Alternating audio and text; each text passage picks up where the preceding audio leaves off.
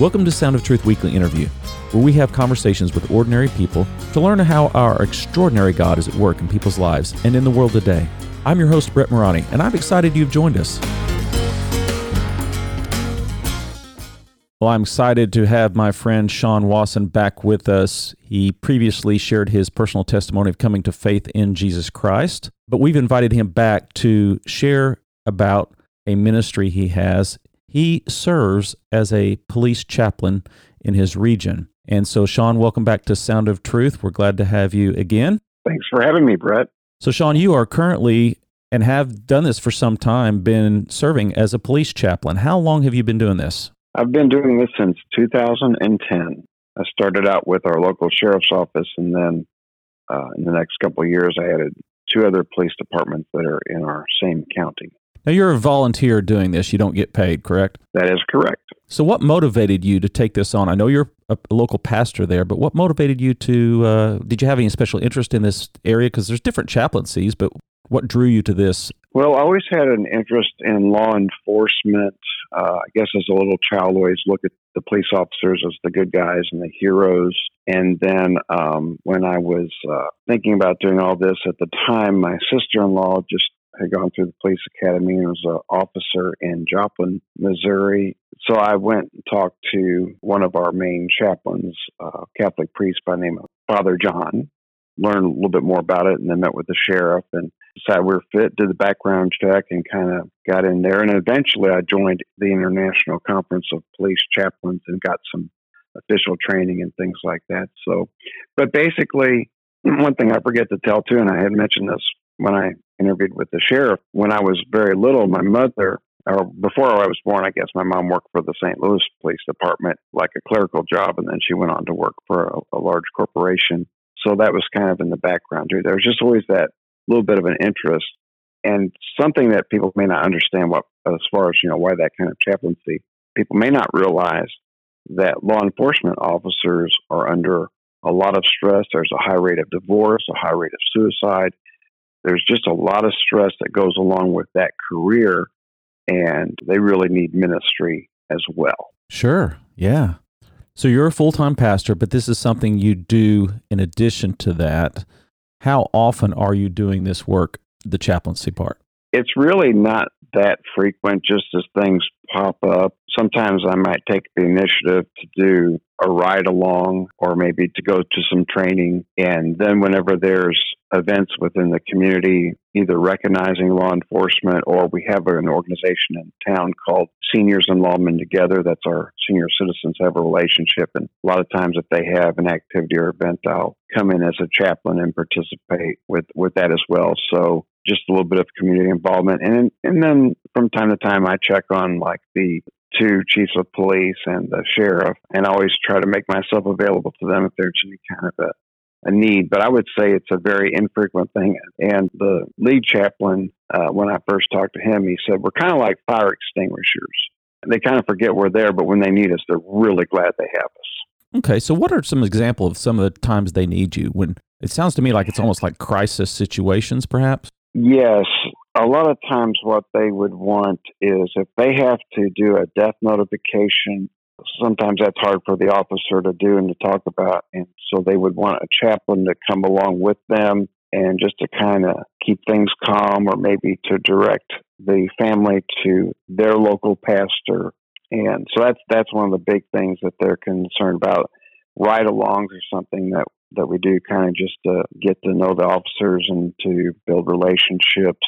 If there's ever like a situation in the community some kind of crisis or, or whatever, then we can come along the, the scene. One thing I will tell you though is I have found that a lot of officers in general don't want to involve the chaplains or maybe they don't think about it. Most things they feel like they can handle themselves. And if you bring more civilians on the scene, then there's more paperwork to do and people will kind of watch out for. So it's not necessarily an easy thing to insert yourself into their work, but there are times where they would call for you, but that's more rare.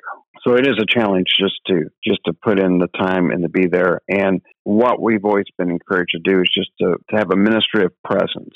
Just drop by the police stations, say hello, mm. and just just let them know that, hey, your community cares about you. There's somebody representing God who's praying for you and thinking about you as you're out there putting your life on the line. And we don't realize as chaplains how much that means to the people. But now the leadership in our departments that I serve are all believers. They're all Christians.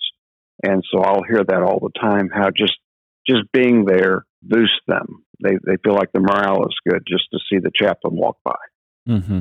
Several years ago, in another church I was pastoring, one of the members of our congregation was a law enforcement officer who sadly had to discharge his firearm in an incident, and the individual who, the threatening individual, let's say that, was was shot and killed by my friend and church member. And the Lord put me in a position to minister him in the immediate aftermath of that.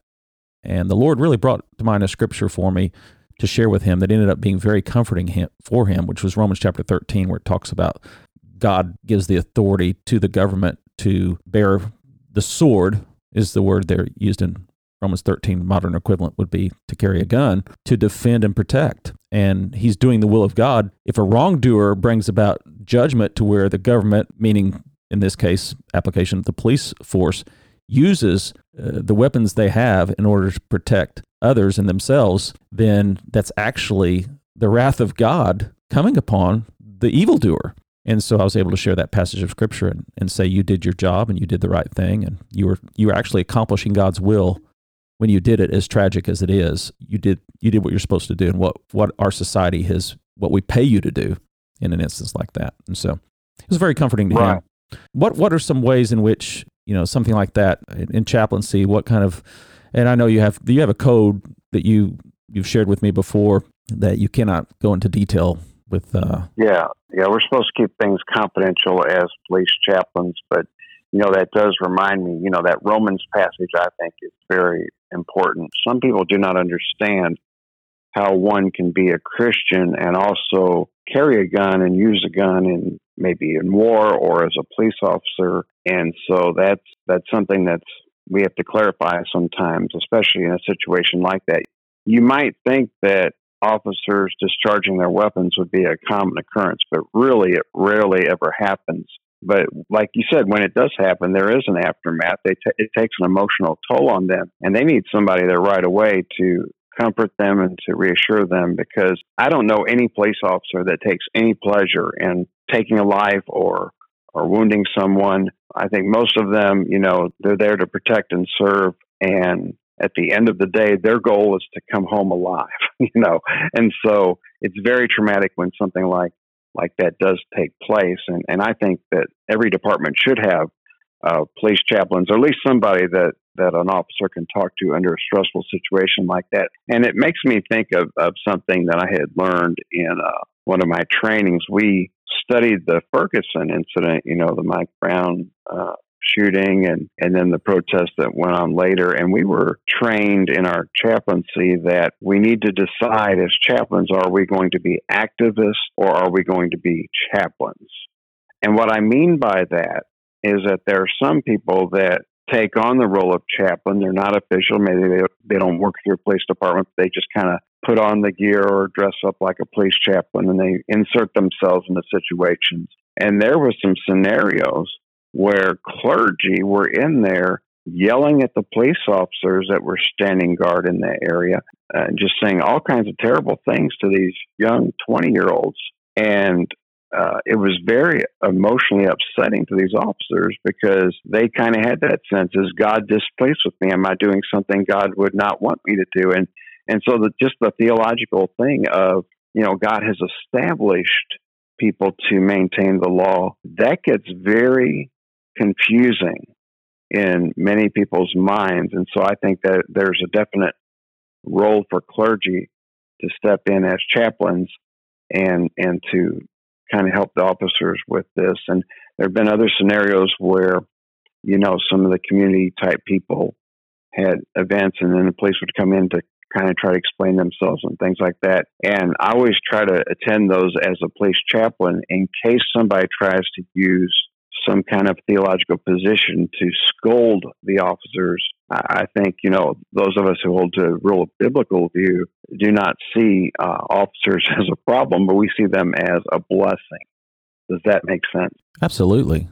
Now we know, of course, there are corrupt officers. There are officers yes. who are not taking their, uh, I guess, vows or, or, or the responsibility, God given responsibility seriously. But I would imagine. Well, I heard. Go ahead. Yes, I heard. I heard a pastor friend at an event, and he was preaching about you know officers hunting down young black men and so forth, and and I have some actually have some young black men in my family, you know, through marriage and adoption and things, and and uh, I remember this this pastor, you know, talking about that kind of matter of factly in his message, and I contacted him. I said, I want to assure you that I'm a police chaplain and if you know of any corrupt officers, please let me know who they are and we'll do something about it.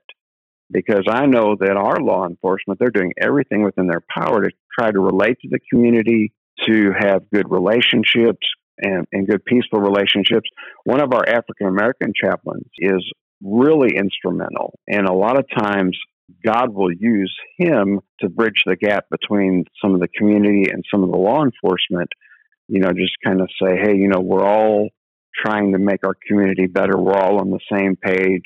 We're all in this, you know, together and, and let's help each other keep our community safe. And, and uh, it's a challenge sometimes because there are people that do look at the officers as completely corrupt or as if they're, you know, somehow um, oppressors. And that's you know we would not want that at all either. So really as a as a chaplain you have that responsibility to the law enforcement you know to serve them.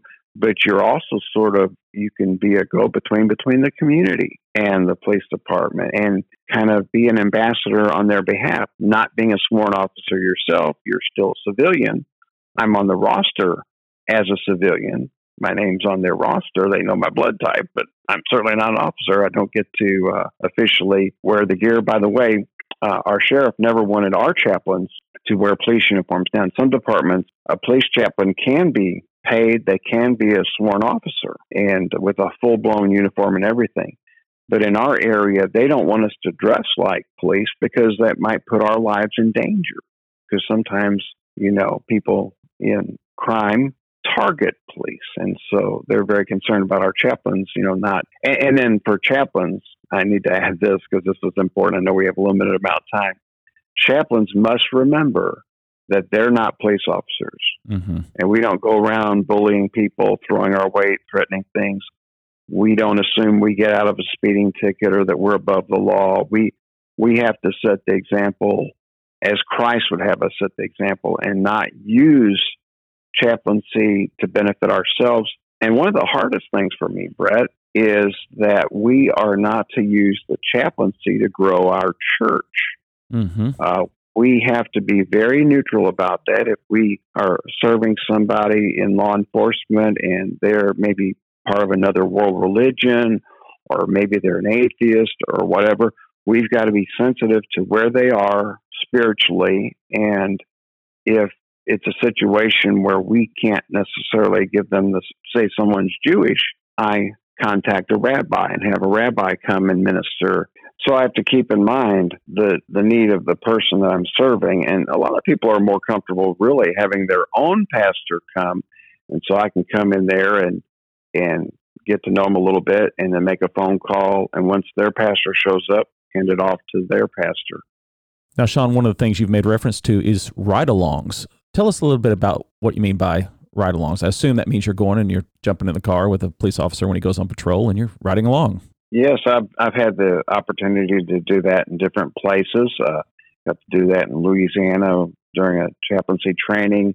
Got to ride along actually with my sister in law when she was on duty. Spent quite a bit of time with her. Did a background check for her department and was able to do that and, and observe things. And then of course here in, in uh, the town I serve. And um, usually what we do, we just kind of keep the officer company. A lot of times they feel the awkward, like they're being watched at work, as you can imagine. Somebody comes to your workplace and hangs out with you, but usually it doesn't take too long to build a little bit of a relationship and for them to open up a little bit about maybe some of the stresses or pressures that they face. And then when they come on a scene, they usually tell us if they want us to stay in the car or come with them. And uh, most of the time, we can come with them and just kind of see how they interact with the community. And it, it's amazing sometimes just how rude people can be to police officers. Uh, you and I were talking about, you know, how can the general community relate to law enforcement or how, how, how should we relate to law enforcement? And uh, I think that's important for us all to remember that these people are under a lot of stress and a smile, a kind word, thank you for your service, any gesture goes a very long way with them because we don't even realize sometimes how they may have been yelled at, cussed out, talked to. And like I said, what's even sad is sometimes those who claim to be clergy are, are hard on the officers as well. So we can't really do enough to encourage them and thank them for the job that they're doing. Excellent. Well, thank you, Sean. It's been great having you on here and share a little bit about your experiences as a police chaplain and what that entails. I want to encourage our listeners to think about ways to pray for law enforcement officers. If you know one personally, maybe ask them, How can I pray for you? Put them on your prayer list or develop a friendship with them or find ways to bless them and encourage them. And also, think about ways in which you also can volunteer in different parts of the community. You don't have to be a pastor to volunteer in many ways in the community, but perhaps God will take your interest, just as Sean had an interest in law enforcement, and that led to him becoming a volunteer police chaplain. Perhaps one of the things we learn out of this is where are your interests? And then how can you use your interest as a way to minister to others? Sean, thanks again for coming on and look forward to having you perhaps on future podcasts as well. Thanks a lot, Brett. I appreciate it. Thanks for listening to this episode of Sound of Truth. If you enjoyed it, please rate and review it. Also, tell your friends about it. Thanks. Music is by Canon and is used by permission. Sound of Truth podcast is produced in collaboration with Harvest Jacksonville and is copyrighted by Brett A. Mirani, 2022.